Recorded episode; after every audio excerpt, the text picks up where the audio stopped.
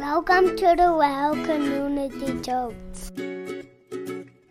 Back, we had a great time last week in church, and I am just really going to continue this week with the whole concept of, of reaching a lost and a broken world. You know, it's the mandate of the church. I'm going to be vulnerable because when the first week you've got to be really nice, the second week I'm family. Is that right? So now we, we're just, we're Greeks, and Greeks just, we, we become family very quick. And so I thought, you know what? You may as well just get to know the real me last week. I had a couple of profound encounters in the last couple of years that have really transformed my life in a big way. I was going through an airport in Thessaloniki in Greece, and um, you know, I saw these posters of all of these young women and children.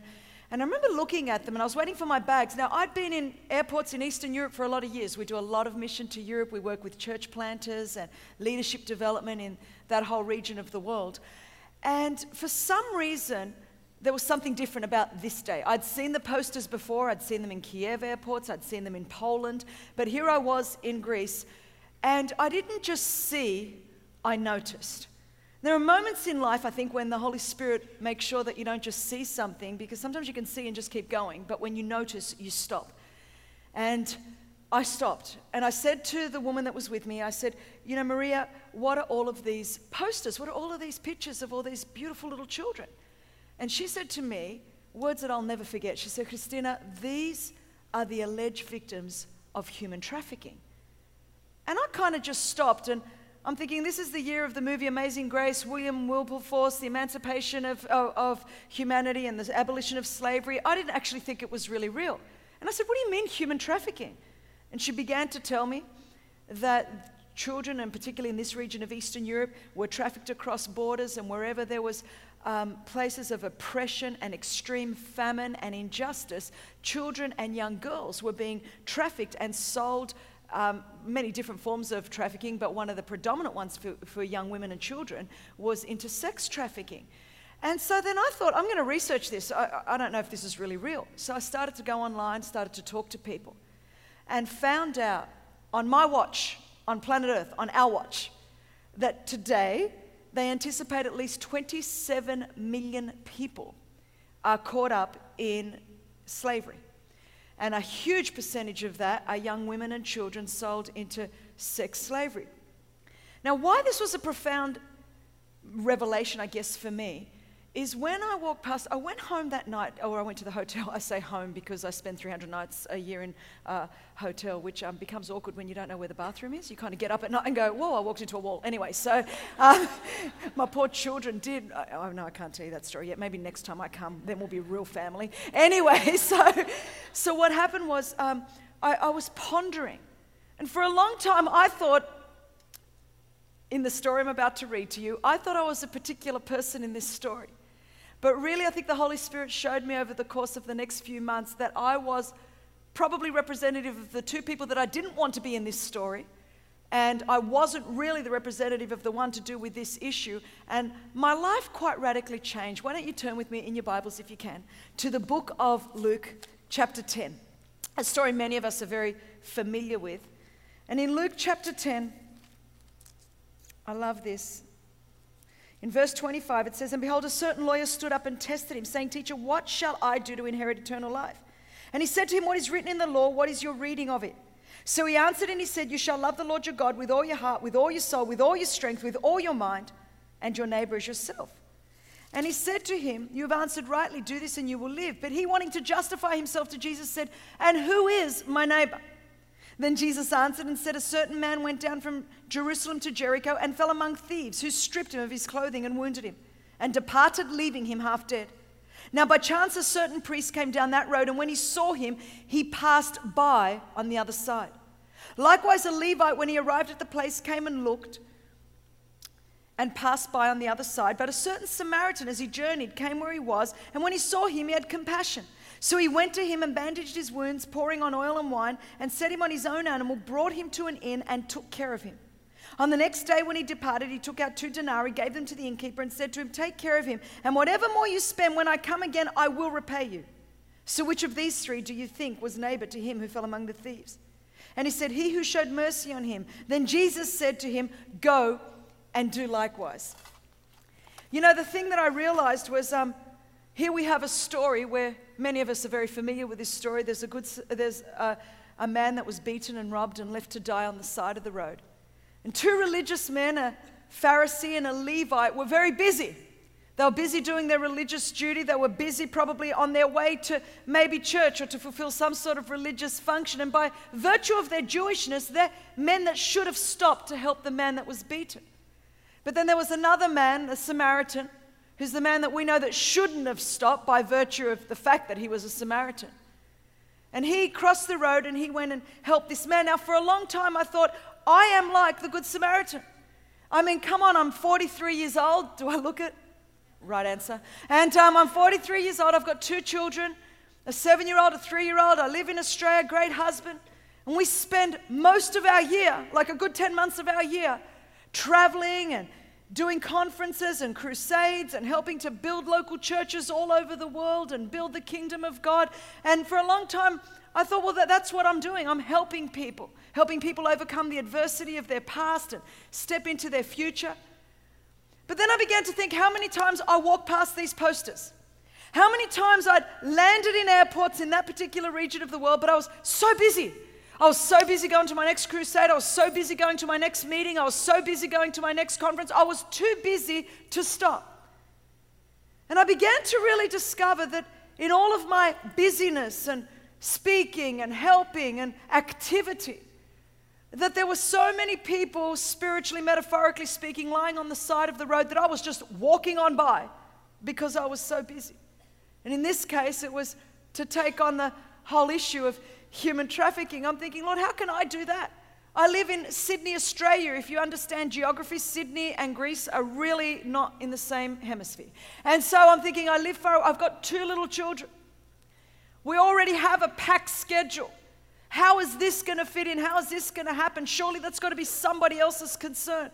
Because often when we're walking by something, and it's not always for the issue of human trafficking, it could be in our local supermarket, in our, um, in our play group, in our school, in our university, whatever your sphere of life is, whatever region you're in, whatever network church you're in, wherever your world is. Now, my world happened to be traveling the globe. My world happened to be preaching and teaching and helping people. So my attention was grabbed and arrested in an airport because that was that is my world. Now I don't know where your world is, but I do know that somewhere in your world there are people that are lying in the trenches of life. And we're walking by because we're so busy, we're so occupied, and we don't really want to get involved. Because involvement takes time. Involvement costs us of our talent or of our treasure. And I honestly think a reason why maybe many churches aren't growing or many people aren't being reached like they could be is because we, Christians, often just don't want to get involved. I mean, who has time for more involvement? We have such busy lives and such busy schedules, and we have such balance and order. Why would we want to in any way hinder that? But you know, I discovered the Samaritan. The Bible says he had compassion in verse 33, and then it said these words that resonated, it wouldn't leave me for weeks. And the Bible says, and so he went to him. And I discovered at that point that true compassion is not just emotion. Now, often we can watch a DVD, we can see something on TV, we can hear somebody's story, and we get emotional, we get moved, our emotions get stirred. But an emotional reaction is not the same as true compassion because true compassion compels us to cross the street and go and help. And so then I couldn't sleep. And I was stirred nonstop, and I began to think of my own background 12 years of abuse, and someone came and rescued me. Someone came and was light in the midst of my darkness. Someone came and pointed and was a signpost to the Lord Jesus Christ and his redemptive work on the cross and what that could do in my life. And I thought, God, if you could do it for me, could you not do it for these girls? Could you not do it for these children? And then you start reading stats 27 million people. How could I make a difference? I knew nothing about trafficking but it wouldn't leave me. And so he went to him. He didn't just go to him. The Bible says he bandaged up his wounds, he gave him medical supplies, put him on his donkey, he gave him transportation, he took him to an inn, he gave him shelter, and he also gave denarii to the innkeeper and said, If you need more money. You see, involvement with a broken humanity will always cost us, always cost us. It costs our time, it costs our talent, it costs our treasure. And I began to think of my own spiritual journey and being young on camps and saying, Lord, here I am, send me. You know, you're so zealous. You're 18 years old and you're on youth camps. And if you've ever been to them, there's like hundreds of kids come out. Lord, here I am. I'll go. You remember those? I'll go anywhere. I'll do anything. I'll just serve you. And snot's falling and you're crying and you're like, God, I'll do anything. And if you're a woman, you're like, Father, I will never compromise. I will serve you. I'll go anywhere. I'll do anything. And I will only marry the man the Lindt chocolate man, the one, the elite. I know you've only got one elite one for me.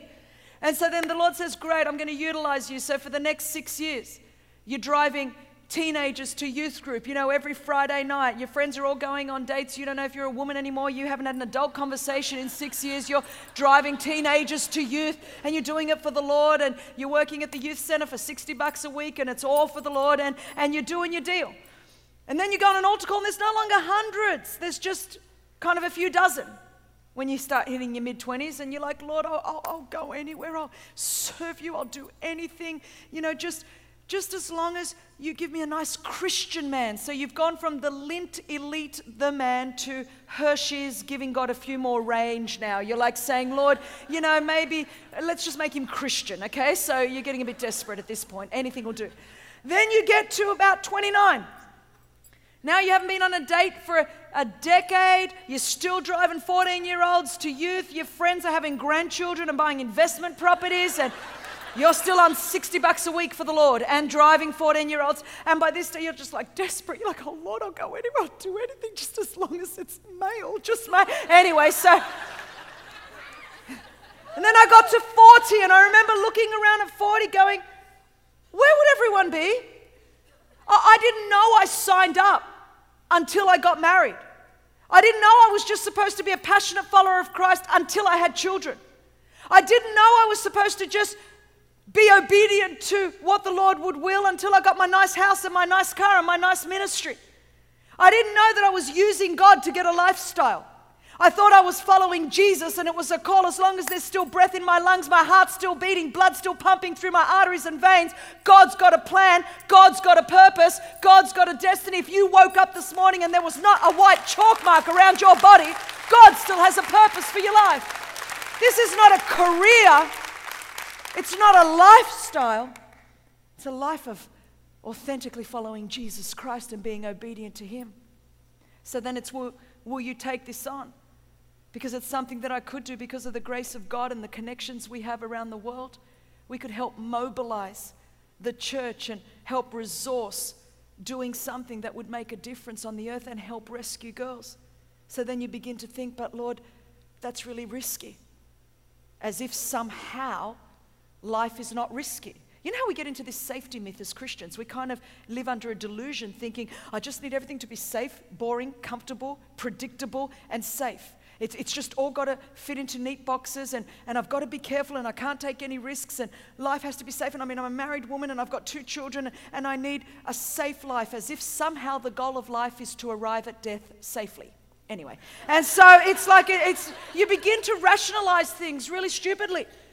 Because, in case you haven't noticed, you and I are finite beings. Safety is just a myth. Life in itself. Risk is simply the possibility of harm, loss, or danger. Well, hello, welcome to breathing. We're not exempt from that. You and I are not a product of time, we're a product of eternity. God has plucked us out of eternity, He has positioned us in time, and He's given us gifts and talents for the purpose of serving our generation. We're not going to be here forever. The Bible says we're pilgrims on a journey, we're a peculiar people, we're aliens. So when Christians start to freak out through fear and pull back because the, we, uh, I guess, listen to the enemy that says, don't take a risk, don't step out and do this, don't get out of the boat, don't get engaged with a lost and a broken world. What if and what if?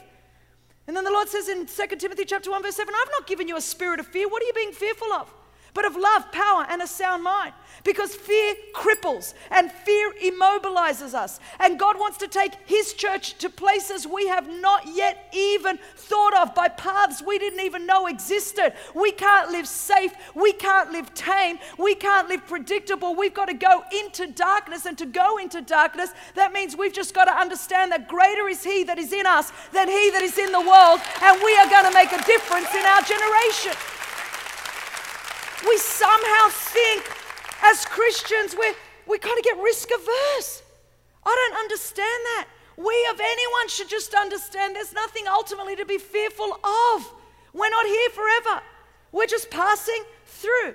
And life is risky. You can't avoid risk, especially, you know, I'm, I'm in this state in Oklahoma. When you look out the window, no matter if I tried to protect myself, you have winds and lightning and storms. And I'm like, where do you people live? Anyway, you can't avoid it. Nick and I were flying on an aeroplane from um, Chicago to Raleigh, North Carolina recently. We got up above the clouds, you know, where you want to be in a plane, and we got up there. And then all of a sudden, the captain comes over the loudspeaker and he says these words Ladies and gentlemen, there is no need to panic. I'm thinking, I wasn't panicking until you just said that. And then he said, literally, he said, We're having problems with the landing gear. We can't get it up. We're not sure what's attached. Why he said that, I don't know.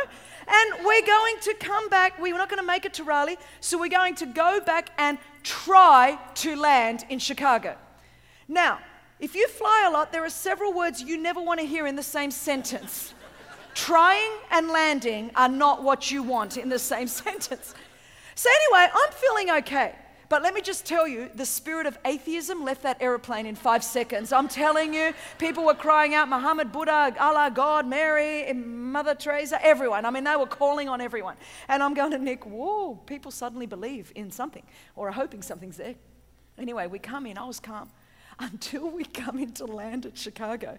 And no joke, all the way down the runway, there were special emergency vehicles, rescue squads, ambulance, fire trucks with all their sirens and their red lights and blue lights flashing.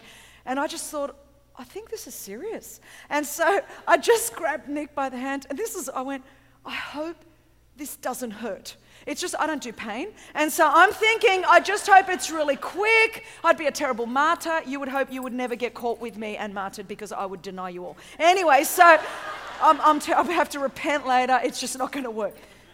But you know what I found out that day, church? I found out that flying is risky. In the last couple of years, Nick and I have been in a few major cities in the world where within literally hours of me leading, leaving, terrorist bombs have blown up buildings. I, when they tried to bomb the Australian embassy in Jakarta a couple of years ago, and the building next door to the Australian embassy that was totaled to the ground. I think they blew it up somewhere around 1:38 a.m. At 9 p.m. the night before, I was the last person to speak in that building. I left that building at 11, and three hours later, less than three hours later, it was totaled by terrorist bombs. We were in Mumbai, in the Taj Hotel, eating in that restaurant, that very restaurant. Then only a little while later, those terrorist attacks happened and killed so many people in that Taj Hotel. Our now anti human trafficking initiative's headquarters are in Thessaloniki in Greece. Nick and I and the children were there November and January, November last year, January this year, when the big anarchy riots that spread through Europe started in Greece, where they totally bombed and ruined all that whole, right where our offices are. I mean, it was less than two hours later that we had left and got on an aeroplane with our whole family. You see, the thing that I'm discovering is being an evangelist in the 21st century, it's pretty risky. You can't avoid risk if you try. You know, when I was nine years old, I fell in love for the first time with a little boy called Patrick. And um, it was in class one red. We'd never spoken, but it was love at first sight on my behalf. And so I went up to Patrick and I said to him once, because in Australia, this is what you say I said, Patrick, I love you and you love me, don't you? Uh, the boy didn't know what to do. He's like, Yes. And so I said, um, Patrick, will you go with me? Now, in Australia, when you're nine, you go with each other. That's what you ask them, will you go with me? But you don't go anywhere and you don't talk to each other, but you go nowhere together, but you're going together, okay? So we were, so Patrick and I went nowhere together for three weeks. And then Patrick dumped me for my best friend Kathy. So then he was going nowhere with Kathy. But he dumped me. But you know what my little tender heart discovered? When I was nine years old? Love is risky. My auntie was married for 25 years to my uncle, came home one night, the whole place was empty, kids were gone. He had left her and um, moved to another state. It was a big um, front page article, story in Australia. And he had left her and um, taken her best friend who, with whom he'd been having an affair for 18 of those 25 years and just left her. See, marriage life is risky. When I was 18, my dad fell over, hurt his back. Soon after was diagnosed with cancer. By the time I was 19, my dad died. Life is just risky. And you know, sometimes we are so scared to take risks, so scared to cross the street, so scared to get engaged with a lost and a broken world because we think, what if? What about HIV AIDS? What about human trafficking? Well, you know, we are right in the midst of Eastern Europe now with Albanian mafia, Russian mafia. It's like, yes, it is risky. But in the words of George Bernard Shaw, it's okay because ultimately death is the ultimate statistic. One out of one will die. And so, you know, I'm glad, I bet you're all glad you came to church this weekend. One out of one will die. It's going to happen to all of us. So you can either have a myth of trying to just live a, a nice, safe, predictable life or saying, you know what, if we are going to make a difference and fulfill the purpose for which God put us on the earth, we have to be prepared to take risks. We have to be prepared to step out of the boat. The great missionary David Livingstone, when he started modern missions movements in Africa, the mission society that sent him to Africa wrote him a letter and said, Dr. Livingstone, he'd been there for a couple of years. Dr. Livingstone, is there a path well paved to where you are? If there is, we have men that we want to send to help you. Dr. Livingstone wrote back and he said, If you have men who will only come if a path has been paved, I don't want them. I want men who will only come if there is no path at all. And I believe in the era that the church is living in. God wants to take us to places where paths have not yet been developed to where we need to go. And we need to engage risk. We need to embrace risk. We need to understand the book of James, chapter 4, verse 13 says, Life is but a vapor. Here today, gone tomorrow. Let's stop trying to make everything comfortable as if we're going to be here forever because we're not. We've got a job to do. Ephesians 2, verse 10 says, For we are his workmanship, recreated in Christ Jesus. What's the purpose? For good works that God prepared beforehand that we should walk in them. Of course, we understand we're saved by grace. Ephesians 2 8, for by grace you've been saved, not works, lest any man should, be, should boast. But we've been saved by grace for good works. There's been a plan. In all of before you ever got to earth, God had a purpose and a destiny for your life. Not so that we can somehow reach some nice little safe nirvana here on earth, but so that we can take risks and make a difference in our generation. So my challenge came Would you cross the street, Christine? At 43 years old, two kids, a global ministry. Would you cross the street? Will you hear the cries of those girls, the screams of those girls? And help set up an infrastructure and mobilize people that will go and rescue and bring light into the darkness. The Bible says in Matthew 5, what, you don't have light and hide it under a bushel. There's only one purpose for light, and it's to dispel the darkness. And so, what we did was we began what we now call the A21 campaign. And um, God has so blessed it. And just in less than a year, by the grace of God, we've had the opportunity to help serve over 140 young women. Some, and I have to change their names, but some like Zoe, who was forced when we found her, she had jumped off the fourth floor balcony to try to kill herself when her trafficker wasn't there for a moment. And she was forced to service 100 men a day.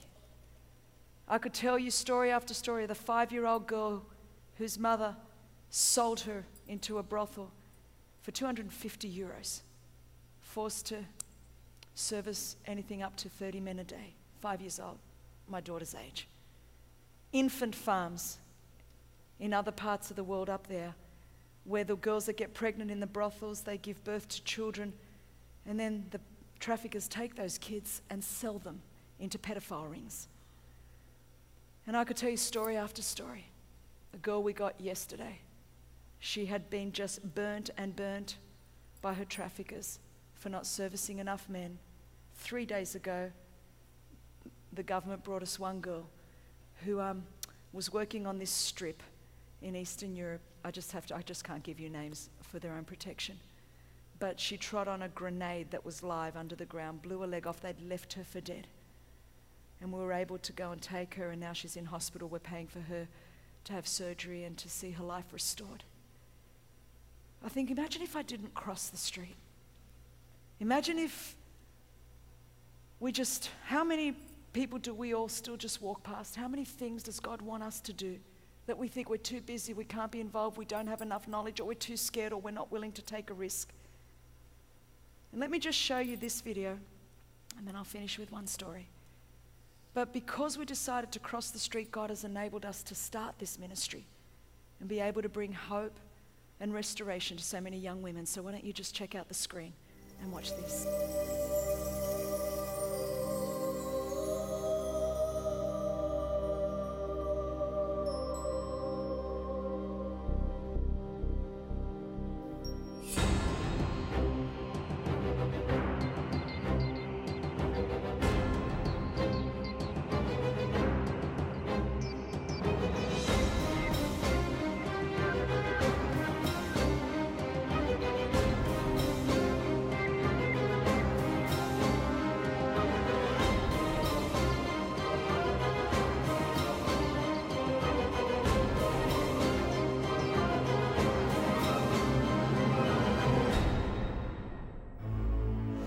Long ago, I was walking through the airport in Greece, and I saw all of these posters of young children and women. And some of these children looked as young as my own children, maybe six years old. I began to ask what was going on, and I found out that these were the alleged victims of human trafficking. After further research, I found out that this was a huge global injustice. And it was then and there that I decided we had to do something. This is Maria. She is 16 years old from a poor family in Kiev. She was looking for job opportunities and answered a newspaper ad to waitress in Turkey. In Turkey, she handed over her passport and documentation to her hosts, which is not unusual. She went back to her hotel room to rest. And then soon after, four men dressed in police officer uniforms burst into her room and gang raped her. This was Maria's initiation into the sex trade industry. From here, she was smuggled into Greece. She was violated, hurting, and alone, and she had no documentation. She was now trapped without hope.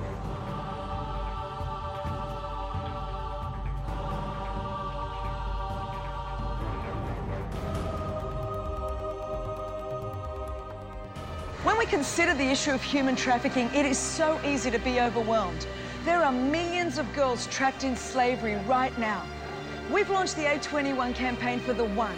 If we can help rescue the life of one girl, then it's totally worth it. We're starting in Greece because it's a primary destination city for all of Europe. Our goal is to rescue, restore, and rebuild the lives of young women.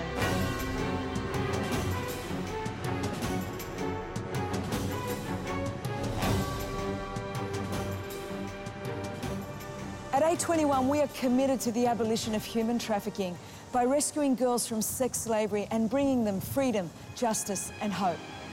But the time to act is now.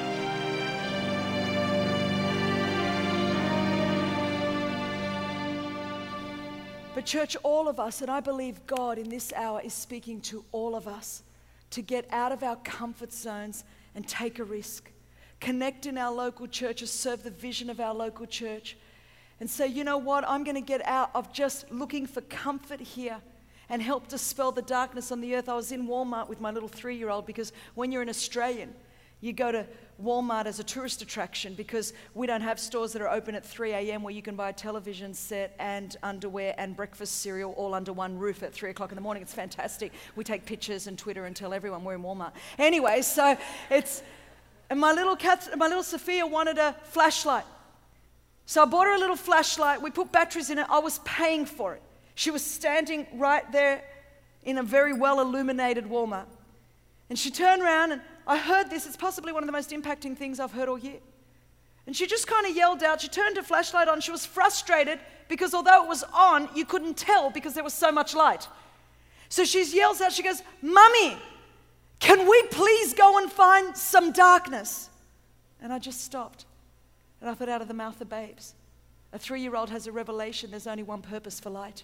It's to go into the highways and byways and find the darkness and illuminate that darkness. And what we have is a world that is living in darkness. And you and I need to go into those highways and byways and bring the justice, the mercy, the grace, the love of Almighty God to a lost and a broken world. We don't need to fear it, for greater is He that is in us than He that is in the world. He truly is. There was a missionary, A.W. Milne part of the one way missionaries in the 19th century. He went to a tribe of headhunters in the New Hebrides No one had ever come back from this tribe. He didn't die, I mean, as in he, he wasn't killed by them, but he died after 35 years and they buried him. And this is the epitaph that they wrote on his tombstone, and I would love something like this on mine. As they buried him, they wrote this When he came, there was no light. When he left, there was no darkness. My prayer for all of us as the Church of Jesus Christ is in our normal, seemingly insignificant, boring, everyday life that we see it as a faith adventure where we will step into places of darkness, people's lives that are a mess and that are broken, that need life and hope and answers. And when we turn up, yep, it might be dark, but by the time we've left every day, there is just light wherever we've been. It's time for the church to arise and shine. Let our light so shine before men that they may see our good works and glorify our Father that's in heaven in Jesus' name. Amen. Amen and amen and amen. Let me pray for us, church. Father, I thank you for the awesome privilege of serving you. And Lord, thank you for putting your light and your life inside of us. And I pray, Lord, that we wouldn't have a spirit of fear that rules us, that stops us, cripples and immobilizes us from stepping into your purpose and destiny. But I pray right now, Father, at every location, every person listening, that Lord, we would determine to step up and into our God given destiny and not be held back by fear. Lord, that we would be willing to take risks so that wherever we go, that even when we turn up, there might not be any light, but by the time we leave, there is no darkness because the light of Christ is left wherever we've been. Lord, I pray that in Jesus' name. Amen. Amen. Thank you, church.